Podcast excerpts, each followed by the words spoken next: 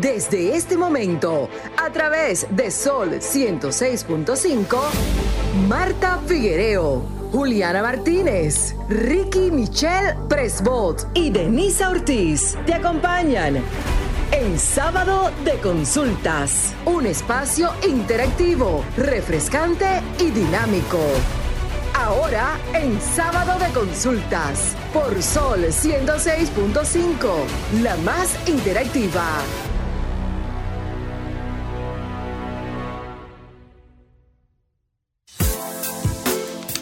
Feliz tarde, República Dominicana y el mundo que nos sintoniza a través de la más interactiva, esta Sol 106.5 FM, como cada sábado. Contentísimo de poder llegar a los hogares dominicanos y bueno, señores, se siente una brisita. Inició el mes más esperado por todos bueno, todo el mundo, yo voy a decir todos los dominicanos, pero yo creo que el mundo entero espera el mes de diciembre. Así que bueno, ya sea una por el 24, otra por el 31, otros prefieren el, el 15, el 16, otros el 20, pero al final de cuentas todos nos agrada diciembre. Que este, este mes sea un mes de hacernos nuestra introspectiva, como yo siempre digo, de revisarnos esas metas a corto y a largo plazo, que durante todo el 2023 nos enfocamos o nos visualizamos en realizar, pero que también sea un mes de recordar que somos humanos, que tenemos eh, sentimientos nobles y que a lo largo de toda nuestra vida vamos a ser recordados por lo que hagamos, por ti y por los demás. A mi mano derecha, como siempre, acompañada de la bellísima, lo más bello de Sábado de Consultas. Buenas tardes, Marta. Buenas tardes y puedes regarlo. Ah, Me encanta que los rieguen. En todas las redes sociales. Exactamente. Buenas tardes a todos. Eh, como decía Denisa, eh, un mes esperado. Eh, espero también que este inicio de mes sea diferente, aunque yo no soy la que domina esas cuerdas eh, que mueven los, estos muñecos. Los títeres. Los títeres, correcto. Pero bueno, esperanzada en que todo nos termine bien eh, por la gracia de Dios. Aquí con un tema súper interesante. De los temas que uno siempre tiene de qué hablar, porque no sabía que era tan inmenso, pero la vista, la visión, el ojo, tiene mucho de qué hablar. Y hoy estaremos hablando de córnea. Así es, así que mantengan la sintonía con nuestro espacio porque el contenido de hoy está sumamente interesante. Bueno, recordarle a todos nuestros oyentes las redes sociales, las de este espacio, tanto para Facebook, Twitter e Instagram como arroba sconsultasrd. Hmm, la bellísima, ¿cuáles son sus redes? Bueno, mi amor, Figuereo M, Figuereón en Instagram, Figuereo, Marta Figuereo Miranda en, en Facebook, que no, no utilizamos mucho, tú sabes, porque estamos en TikTok. Oh, en TikTok. En TikTok, ¿Y cuál es su red en TikTok? Bueno, Marta Figuereo. Oh. Y en Twitter, porque yo vi ah, ahí como exacto, que en, en unos, free, hilos, exacto. exacto. Exacto, Figuereo rayita bajo Marta diría mi amigo Ricky, donde quiera que se encuentre, underscore, ¿verdad, Marta? Exactamente. Bueno, como a Marta le gusta que yo diga, digo así, bueno, en todas mis plataformas digitales, tanto Facebook, Twitter, Instagram y TikTok, como arroba Denise Ortiz. Ya en un momento se va a reintegrar con nosotros Juliana Martínez. Entonces vamos a recordarles que las redes sociales de Juliana pueden encontrarla en Instagram, solo Instagram, como arroba Juliana Martínez C7 y también su periódico digital en todas las plataformas digitales y su canal de YouTube como Things New RD. Teens de Joven T-E-E-N-S News RD. Tú sabes, Denis, que yo estuve leyendo algo eh, sobre un libro de um, de oraciones que siempre leo y una de las reflexiones del mes de diciembre que me llamó la atención y como decimos, nos hizo ruido, me hizo ruido, mm. es esta que yo eh, entresaqué dentro de... Ah, pero usted, está, usted vino hoy muy contenta por hacer su mirada, ¿eh? No, no, no, no es una mirada, pero es mm. algo que tiene que ver con la presentación que nosotros hicimos. Y decía que no todos los regalos de Navidad vienen envueltos y tienen un lazo. Algunos vienen bajo la apariencia de nuestros desafíos más desagradables. Y a veces el mejor, el mejor regalo que podemos recibir es darnos cuenta de los regalos que tenemos que dar. El mejor regalo que podemos recibir es el darnos cuenta de los regalos que tenemos que dar. Y tenemos tanto que dar, porque cuando tú das, tú recibes esa, eh, como esa alegría de que algo que tú estás eh, regalando, la persona eh, o lo necesita y se siente tan bien que te hace sentir a ti más bien que si fuera que te lo dieran a ti. Entonces, es oportuno. Y siempre digo, cuando usted tenga algo, que usted tenga dos meses en su closet, en su cocina, en su sala, que usted no le da utilidad, pero que sirva, páselo adelante, que hay otras personas que sí lo necesitan. Definitivamente, sin lugar a dudas, es una, es una frase que cala mucho en nosotras, porque casualmente la semana pasada recordábamos que hay cambios de closet, hay cambios de zapatos y que muchas veces nadie es capaz de ponerse en tus zapatos si tú no estás. Entonces me llama mucho la atención eso que usted dice, porque a veces por algo que nosotros consideramos como insignificante, eh, para otra persona tiene un valor inigualable e inclusive lo reciben con tanta alegría cuando tú le entregas esa pieza, ese regalo, e inclusive hasta una taza que tú le lleves, la aprecian con tanto amor que te da a ti la satisfacción del deber cumplido y no solo eso, te llena a ti el corazón y dice, wow, lo estoy haciendo bien. Juliana, buenas tardes. Tardes a toda nuestra audiencia que nueva vez, nueva vez nos acompaña en su consulta favorita. Ya dijimos, ya, dijimos las mencionamos tus redes. Hay que pagarnos porque nosotros dijimos esas redes todas. ah, dijeron la de Teen News también. Claro. Lo primero. Y nuestro canal de YouTube, Teen News. Ah, exactamente. Claro que sí, el periódico de la Juventud Dominicana. Vayan a seguirnos por allá. Así es. Bueno, de entrada, Juliana, entonces creo que es propicio que iniciemos. Pero déjala que respire, Denny. No, ya ya te respira. no, Denny, no me lo haga. Ustedes saben que aquí hay que entrar con el power de Marta. Yo hice un power ya. No, ya, yo hablé sobre la Navidad. Eh, por eso me emocioné, porque dije, bueno, pero ya Marta. va, a dar su mirada sin yo ni siquiera presentar. Era un comentario, no, era un comentario que me, gustó mucho y, estábamos haciendo la reflexión con relación a, al tiempo. Y no solamente esperar diciembre para tu, para tu dar y para tu regalar, sino que sea por siempre. Siempre tenemos muchas cosas que dar. Eh, y no son muchas veces cosas materiales, sino tu amor, tu compañía, porque ahí hablamos tanto de depresión, pero muchas veces lo que necesita una persona es compañía y que la escuchen. Así es. Y eso no es nada material. Así es. Bueno, de entrada vamos a recordarle a nuestros oyentes que como cada sábado tenemos un segmento muy importante, es el top 3, son esos temas, tópicos, tendencias, esas expresiones que en muchas ocasiones nos hacen ruido, que en su defecto a Marta le encanta que uno diga así, que le hacen ruido porque son en nuestro diario vivir eh, experiencias no tan gratas, en otros momentos agradables. Pero, Marta, vamos a iniciar con su mirada, porque usted está pidiendo que Juliana por lo menos tome agua, entonces, dele. gracias, Marta. Eh. Muchísimas gracias. A veces uno se clava el cuchillo sin querer. Ustedes muchas veces abusan por la edad. Pero usted es la más joven del equipo. Por eso mismo. Ah, okay. Bueno, no, realmente es una, una crítica que yo tengo. Yo digo como... O sea, es crítica hay que tener. Eh, hablan que eh, a lo que no nos cuesta, hagámosle fiesta. Y es con relación a la planificación. Yo pienso que nosotros los dominicanos nos dejamos llevar tanto de que nos digan que somos tan alegres, que toda una fiesta, que toda una chercha, que todo es bien. Y no nos sentamos a, no pensamos en la cantidad de cosas que nos hacen los que nos gobiernan. Cualquiera. No ni uno, ni otro, ni este color, ni aquel. Todos. Y nosotros no pasamos cuenta nosotros no entendemos que cada centavo que se gasta en este país son centavos que nos lo sacan a nosotros, a los contribuyentes, a los que somos responsables en pagar la luz, en pagar eh, los servicios. Y yo decía de la planificación porque ustedes saben que yo resido eh, en la zona oriental y hemos tenido algunas situaciones con un muro que se ha hecho en la autopista de San Isidro que ha traído muchos accidentes, muertos, este, y también hasta eh, manifestaciones en contra de, esa construcción, porque al principio eh, no se visualizaba como lo hicieron, pero al final terminaron haciéndolo como le dio la Real Academia de la Ciencia al ingeniero. Y yo digo que los ingenieros Fue por Zoom que estudiaron muchos ingenieros. Al parecer, recuerda que estuvimos en tiempo de pandemia donde las clases. Pero los que se graduaron parece en esa pandemia que son por Zoom.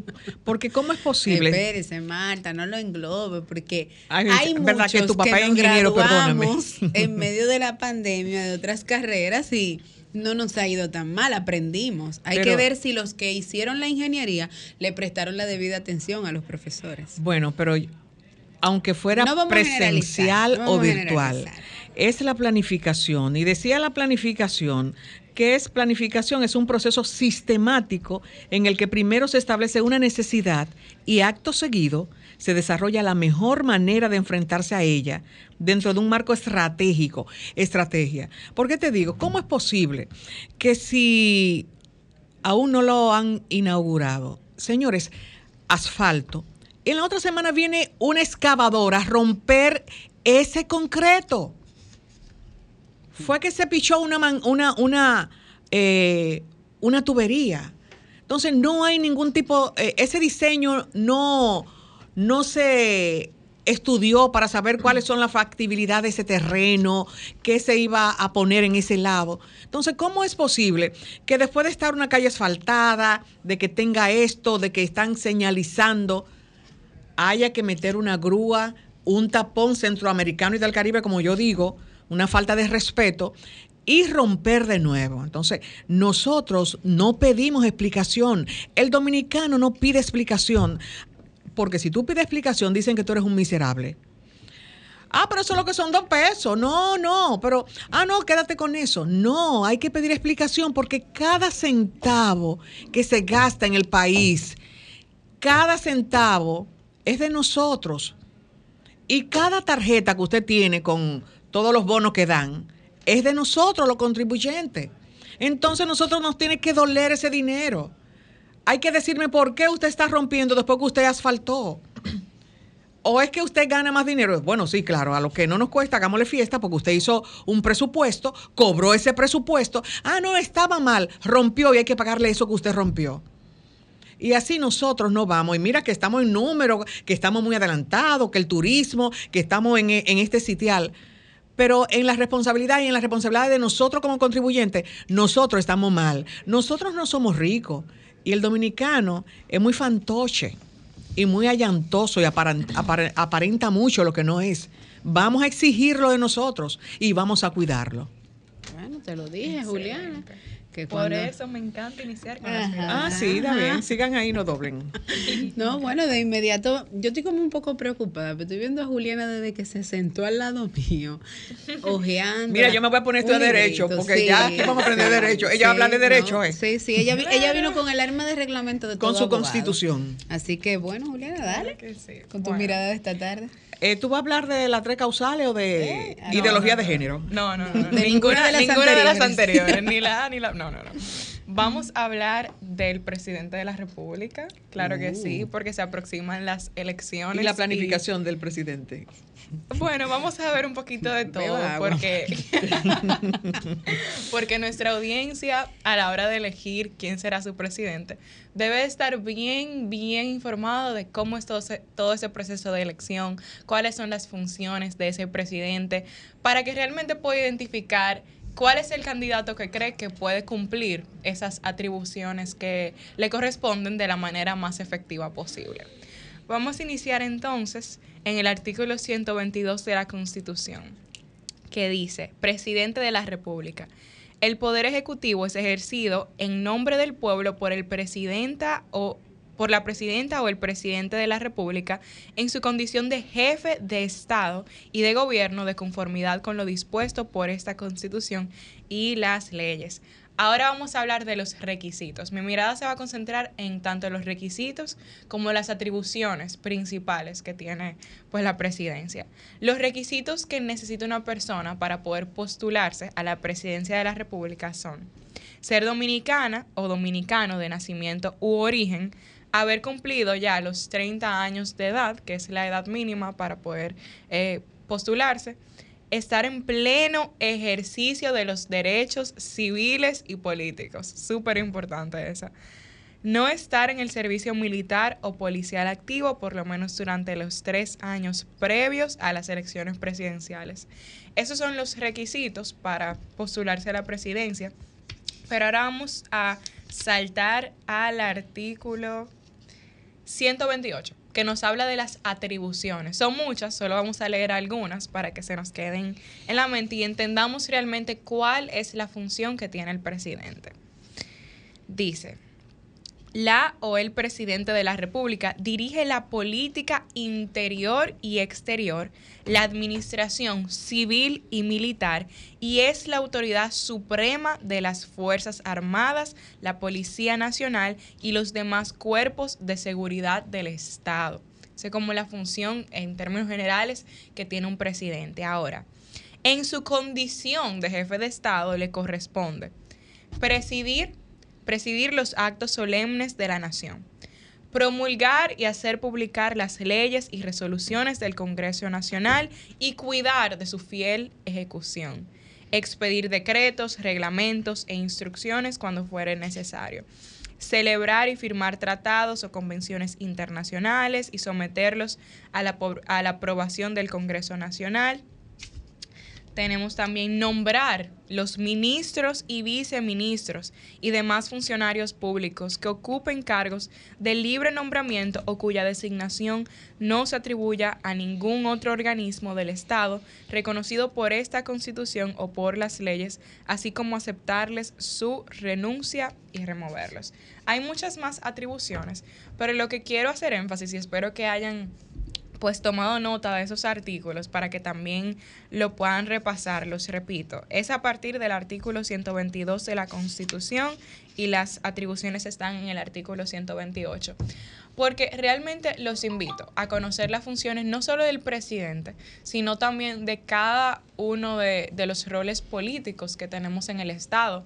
Porque muchas veces, es cierto, decimos, wow, el presidente fue irresponsable porque no cumplió con tal cosa, cuando tal vez esa tal cosa no es una atribución directa al presidente y viceversa. También a veces culpamos a otra entidad de cosas que le corresponde directamente al presidente. Entonces, debemos de conocer de manera clara cuáles son esas atribuciones que tiene el presidente para poder así evaluar de manera efectiva las pasadas presidencias y poder evaluar cuáles de esas atribuciones cumplió, cuáles no cumplió, cuáles pudo haber hecho mejor, cuáles como que no se sintió y así realmente podemos ver en su totalidad si está cumpliendo su función de manera efectiva o no y también como mismo ya expliqué entender las cosas que sí le corresponden directamente al presidente y las cosas que no le corresponden directamente al presidente. Así cuando vamos a emitir un juicio, un juicio y decir, wow, el presidente no hizo esto, cuando tal vez esta no sea una función directa de él, aunque sí obviamente tiene que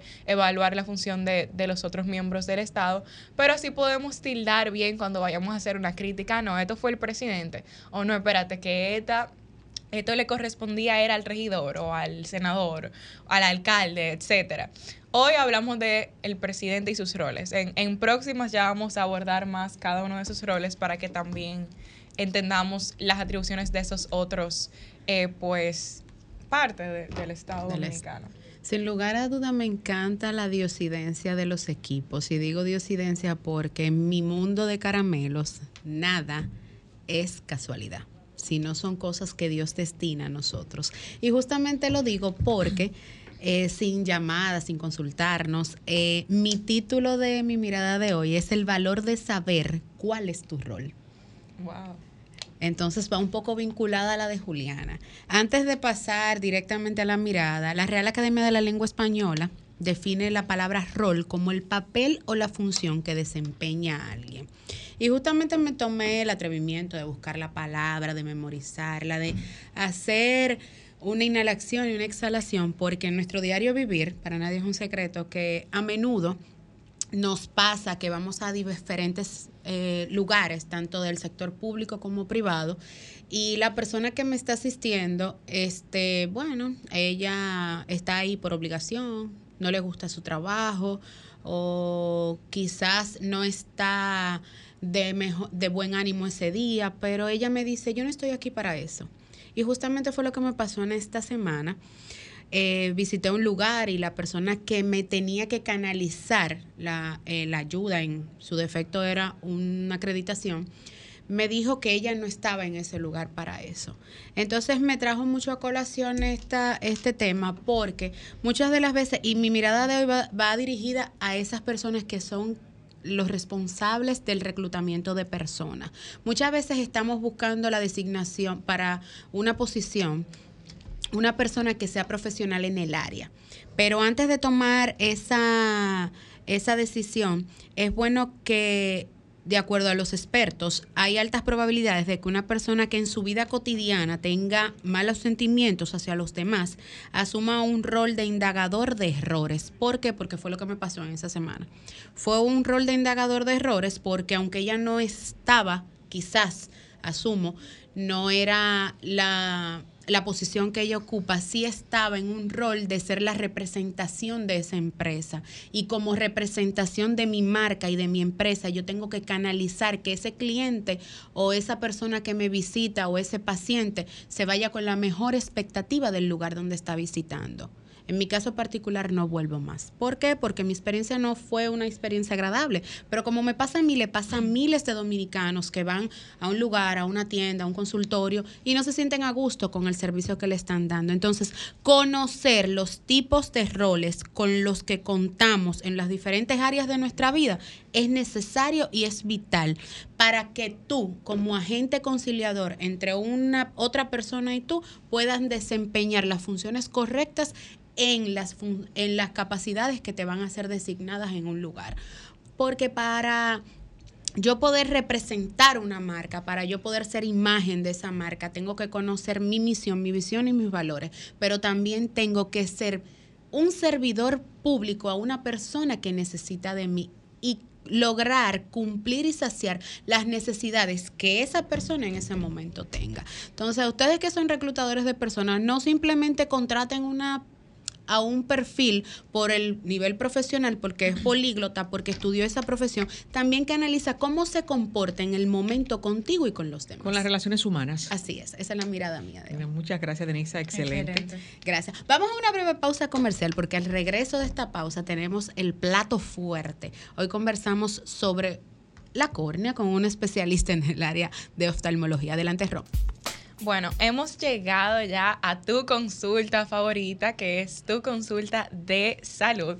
Y nos acompaña la doctora María Laura Nivar, quien es especialista en córnea, superficie ocular y cirugía de catarata, con quien abordaremos el tema queratocono y después, después la doctora me corrige si lo estoy pronunciando mal y trasplante de córnea. Bienvenida, doctora. Muchísimas gracias por recibirme en su espacio. Eh, me encanta el ambiente de aquí.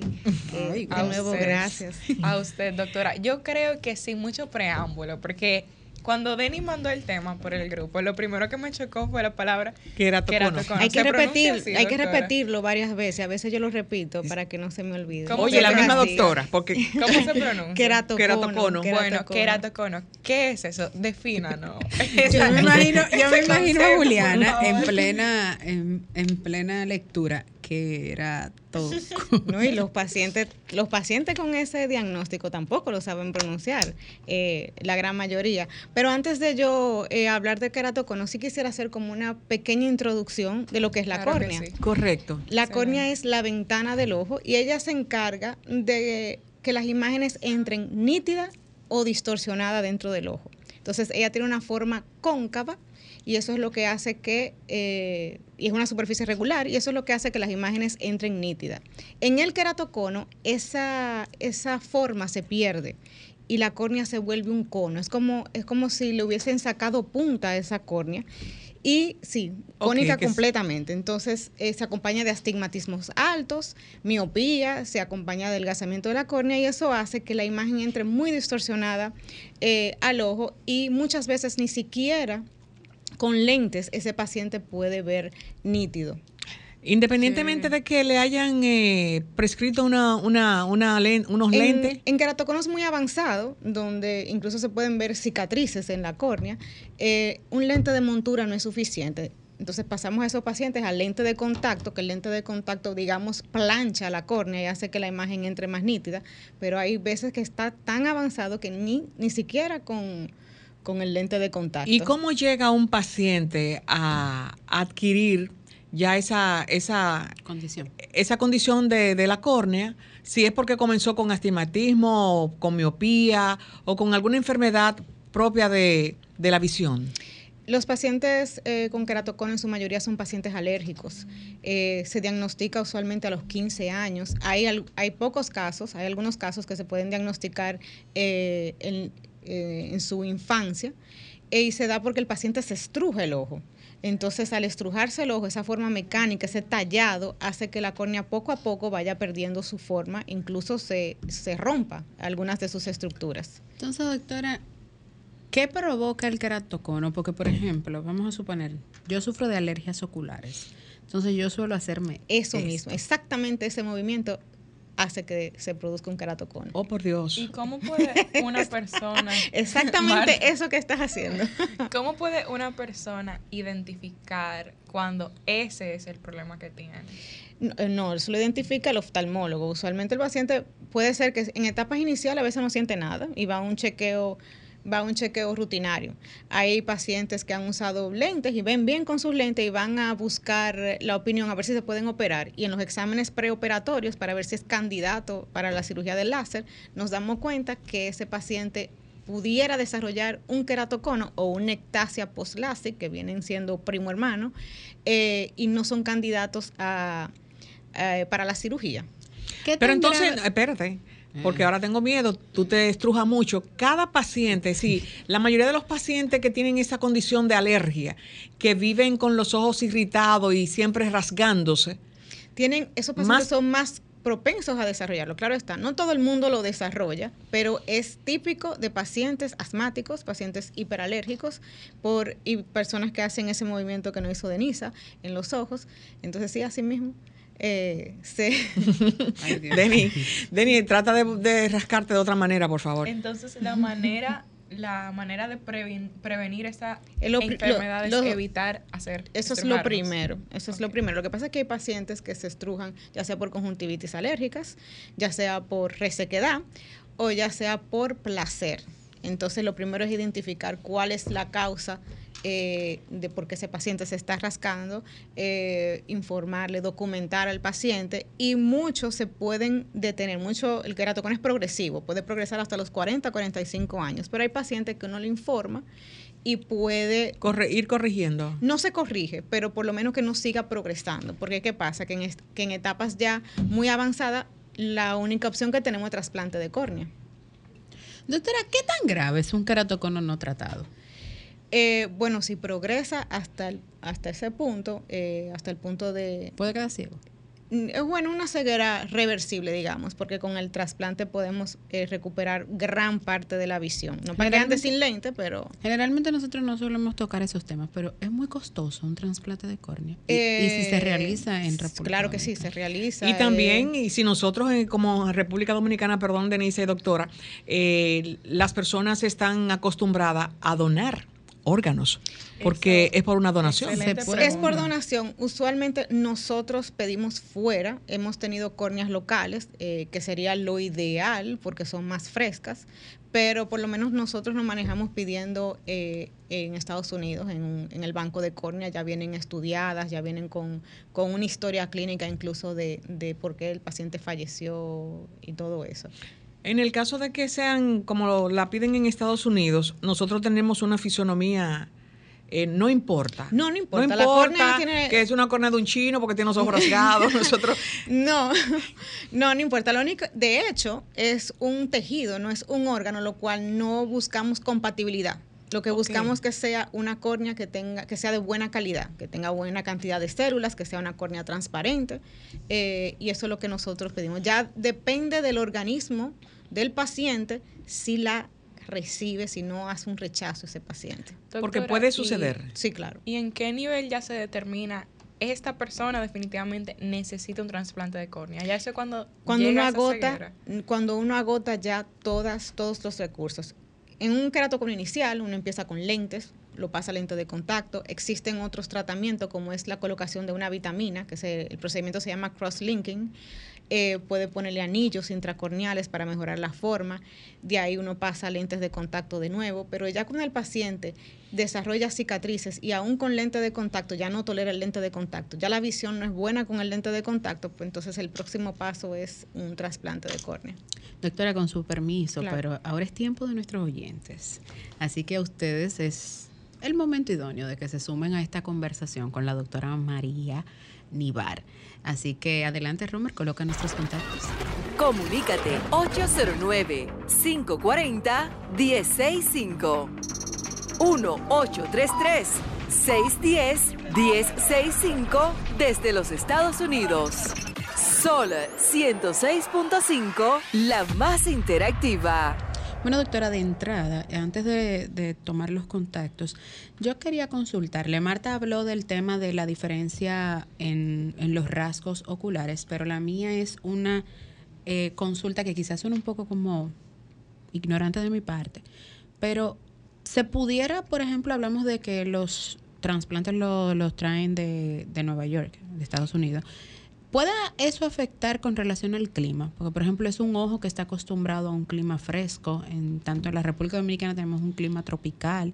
Muchas personas hacen algunos tipos de alergia por esa misma condición. Entonces, ¿Eso pudiera afectarle? No, la córnea vienen ya, o sea, vienen preparadas, vienen en una solución y nosotros la abrimos aquí en, ya cuando se va a hacer el, el, trasplante, pero vienen preparadas para, para el viaje, digamos. Eh, no, no dependen del clima ni nada de eso. Sí tienen que tener una conservación de, un, de una temperatura y todo eso. ¿Y en el tenemos un contacto, tenemos un contacto. Así es. Buenas tardes, ¿quién nos habla y desde dónde? Se nos cayó el contacto. Ah, se cayó la llamada. La tenemos acá otra vez. Buenas tardes. Sábado de consulta. Hola, buenas tardes. Mi nombre es Verónica, llamando desde Punta Cana. Adelante, Verónica. Yo estoy llamando porque actualmente yo tengo keratocono de hecho, me hicieron la cirugía, la cirugía intraocular de los, de los anillos. Entonces, de hecho, por la misma mala costumbre, me rasgaba el ojo nuevamente y tuvieron que sacarme la mitad en uno de los ojos. Entonces, eh, ya yo tengo 10 años aproximadamente operada, pero igual pasa lo que usted dice. Yo no estoy utilizando los lentes de contacto porque ya siento que, que me molestan el tenerlos, como son rígidos no sé si debería, pues es normal que yo mantenga utilizándolos así con esa molestia o cuál sería su recomendación. Ok, en breve la respuesta. Unimos la pregunta de la chica de Punta Cana. Buenas tardes. ¿Quién nos habla y desde dónde? Sí, buenas tardes. Adelante con su inquietud. Sí, mi nombre es Melania Paniagua. Estoy por los próceres. Yo soy una persona de 7'3".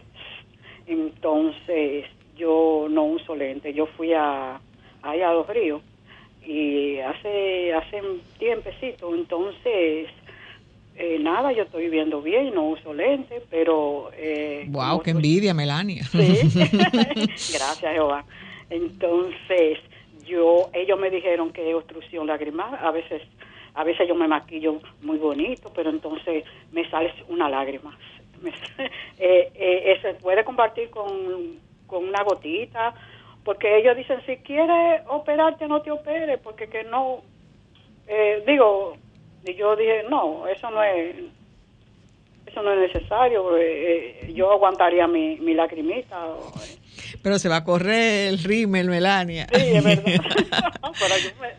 Pero Dígame si con una gotita, ¿verdad? La doctora le va a decir, Melania, encantada de Escúchenos al aire. Entonces tenemos ahí dos inquietudes para iniciar. La primera era la desde Punta Cana, ya la paciente le explicó todo su proceso con el queratocón. Entonces eh, la consulta de ella es... Si debería seguir usando los lentes de contacto. y que se ha puesto los anillos también, dijo ella. Sí, que le habían hecho esa cirugía. Sí, Verónica, mira, este... Hay, existen unos, unos lentes de contacto no tan nuevos, pero quizás para el país de nosotros eh, es posible, que son los lentes de contacto esclerales, que son más amigables, dan muy buena visión, no tienen apoyo en, en, la córnea, lo cual el paciente hace que el paciente lo tolera bastante. Lo primero es controlar tu alergia, ver si eres candidata para el, lente de contacto escleral, lo que sí es muy es un lente muy costoso, pero vale la pena Eh, he tenido pacientes muy satisfechos con eso. Eh, y ya si no, si tampoco aplicas para el lente escleral, sería bueno evaluar y ver cuál es la condición de tu córnea, ver si se hace trasplante, si se hace cross-linking y eso. Y en el caso de Melania Panini. En el caso de Melania, mira Melania, eh, señora Melania, eh, el ojo seco es, eso es, un, es otro mundo, es otro mundo. Hay que ver si es por obstrucción ese lagrimeo o si es por ojo seco. Y cada una tiene, una, tiene un tratamiento distinto. Sígase maquillando, échese un lubricante y cuando pueda llegue a la consulta para determinar cuál es, cuál es la causa del lagrimeo. Yo tengo una inquietud con relación a la, al trasplante de córnea, eh, doctora. Las, los no videntes que conocemos y esto, que tienen un tiempo ya, que no tienen visión, son candidatos para un trasplante de córnea y ellos pudiesen ver en un futuro. Bueno, depende de, de por qué su, su baja visión, porque, es la ceguera, porque la córnea es la parte de adelante. Eh, es una parte de, de, otros problemas. Hay que ver si es por glaucoma, hay que ver si es... Todo el mundo, todo el mundo es candidato a, trasplante hasta que se demuestre lo contrario. Eh, habría que ver cuál es la causa de esa ceguera. ¿Y cuál es, eh, qué sucede? Perdóname, Denisa. No, la, eh, continuando está muy activa, continuando con la yo consulta. vengo el sábado que viene. Exacto. excelente, la segunda parte. Porque yo tengo un amigo no vidente que le hicieron un trasplante y luego volvió y se le desprendió y no, al final se quedó eh, ciego porque a él se le desprendió la córnea. No sé fue cuando le hicieron la operación para que él pudiese ver lo mismo de él y se le desprendió de nuevo. Bueno, puede ser que haya sido un rechazo. Eh, si dependiendo de cómo haya quedado la superficie después de ese rechazo, se puede valorar otro trasplante o hay otras técnicas también, hay otros tipos de trasplante para pacientes con superficie ya un poquito eh, vascularizada, ya con daños de la superficie ocular. Eh, pero yo le digo a los pacientes que el ojo aguanta, se puede hacer la cantidad de, de trasplante, trasplante que el bolsillo y el ojo aguante. Ok. La cantidad, o sea que vamos, por poner una cifra, doctora, mi ojo aguantaría 10 trasplantes de córnea. Eh, vamos a ver si tu No me ha tocado personalmente, pero sí durante la, la, la especialidad, sí tuvimos un caso, mi profesor, eh, un paciente que iba por el número 14. ¿14? Sí. Es una siembra. La, la, el, el trasplante es una, una semillita que estamos sembrando. Claro está, tenemos que preparar ese paciente para, para que nos rechace el próximo. Buenas tardes, ¿quién nos Buenas habla y desde dónde? Facundo Brito de Brisa la Isabela. Yo soy no vidente, pues glaucoma, pero la córnea derecha este, la, la, estaba buena y, la, y la doné. La otra no sé cómo está. Perdón, usted dice que es no vidente, pero que su córnea derecha estaba buena y que usted la donó. Exactamente. Entonces, ¿usted quiere saber cómo está la izquierda? Ajá, exactamente. Ese, ese señor Facundo, primero felicidades por haber hecho gracias, esa donación. Gracias, gracias. Eh, eso es una, un, un acto muy bonito, muy bonito. Ah. Eh, bueno, para saber cómo está la córnea hay que chequearlo. Los pacientes con glaucoma eh, tienen tendencia en un futuro también eh, a que su córnea se deteriore, o sea que habría que, habría que chequear la, la suya. O sea, sería hacerle otra evaluación. Hacer otra evaluación. O sea, si la pregunta es si usted puede donar su otra córnea, el glaucoma no siempre... Eh, no siempre va a, va a deteriorar, no es una contraindicación para que usted done su otra córnea. Doctora, la conversación está súper interesante, pero Romer nos hace muchísimas señas, más con tráfico. Romer, Nuestro el, control, yo ni siquiera miro para allá, sí, para que no me haga señas. Aquí la, la, que recibe más presión de todas soy yo. Vamos a nuestros compromisos publicitarios y retornamos con más de esta conversación con la doctora María Luisa Nivar. Adelante, Romer. Conversamos con la doctora María Laura Nivar. Ustedes saben que María Laura es especialista en córnea, superficie ocular y cirugía de catarata, con quien estamos hablando de córnea. Ha sido eh, bien extensa e intensa las preguntas. Hemos bombardeado muchísimo a María Laura no, y, porque y es muy interesante. ha estado muy curiosa. Entonces, generalmente cuando ella está muy curiosa son las consultas de Marta. Y no dejo que mis compañeras pregunten. Adelante, Juliana. bueno, yo le quería le quiero preguntar a la doctora, ¿cuál es el proceso eh, para realizar la operación y si tiene algún riesgo. La, ¿Cuál cirugía? La de... La del, transpar, la del trasplante de córnea. El proceso, bueno, primero identificar el, eh, o sea, el paciente, que sea candidato, ver que su superficie esté sana, que sea un paciente sano, que no haya que premedicarlo para evitar el, el rechazo. Una vez que ya establecimos eso, se hacen evaluaciones preoperatorias que, eh, y luego se procede a pedir la córnea. Ahora bien, el, el, riesgo mayor de un trasplante de córnea es intraoperatorio, o sea, en el momento de la cirugía. Es una cirugía que tiene como, como riesgo lo que se llama expulsiva, que no es algo muy bonito, en la cual al quitar la córnea del paciente pudiera por cambios de presión salir el contenido del globo ocular y hasta ahí llegó la cirugía. Wow. Pero eso gracias a Dios no es común eh, se toman las medidas preventivas, preventivas para que eso no suceda. Una vez ya se hizo la, la, cirugía, si todo salió bien durante el procedimiento, pues lo que tenemos que cuidar es que ese paciente no se infecte, no se siga estrujando eh, y que esa córnea no se rechace. Eh, colocamos tratamientos tópicos eh, para evitar el disminuir el riesgo de rechazo. Doctora, tengo dos consultas y en este caso no son las mías, pero la primera es, ¿cómo mira un paciente con queratocono, porque si bien sabemos, bueno, el astigmatismo es, eh, la mirada eh, tiene déficit de... No, el paciente ve mal de lejos y de cerca. ¿El de queratocono? Sí, sí, sí, dependiendo de... Ve mejorcito de cerca, pero lo que es bueno para ellos, para un paciente que es normal, no es bueno, sino que dentro de su condición, si es un, si es un queratocono acompañado de una miopía alta, ese paciente tiene mejor visión cercana y de lejos es completamente, ver, ver, ver, ver las imágenes eh, distorsionadas y duplicadas sobre todo. Entonces, no hay como que, por ejemplo, el azul lo cambian por otro color, no hay esa afección. No necesariamente, no. Y mi segunda consulta, antes de que Marta entre. Pero, Denny, tú tenías una consulta con la doctora que no dejaste que la abordara en la recepción mm. antes que yo, tu consulta. Sí, no, no, pero era una consulta personal ya. pero en este caso es de la, el queratocono. Eh, doctora, hablamos del glaucoma que lo provoca en cierto en cierto modo la diabetes. Entonces, ¿pudiera la diabetes e hipertensión tener más bueno, un vínculo directo con el queratocono o no, afecta no no, no, no la, la diabetes y la hipertensión eh, afectan en su mayoría ya lo que es el polo posterior eh, del ojo que sería la retina el nervio óptico. Y trabajaría con, con, con, con la presión del ojo el glaucoma está relacionado la a, a, la presión del ojo exactamente. Habría que manejar esa parte eh, que el paciente se controle también su parte sistémica de hipertensión. Y, pero básicamente cuando un paciente tiene glaucoma el tratamiento es eh, tópico. Doctora, tópico ¿qué, y luego si no funciona ya quirúrgico. ¿Qué tan comunes eh, los trasplantes de córnea en este país? Eh, bueno, yo trabajo en, en, una clínica privada y los, los casos son eh, menores, eso se ve mayormente en, en público, pero sí, se, se hacen semanal, dos, tres casos eh, a nivel eh, a nivel general, no necesariamente donde nosotros se pueden hacer. Pero en el caso usted hablaba de que si lo aguanta el ojo y también el bolsillo, eh, porque son costosos. No, pero en el no. sector público eh, es por un costo o el Estado eh, asume el costo el de Estado. no.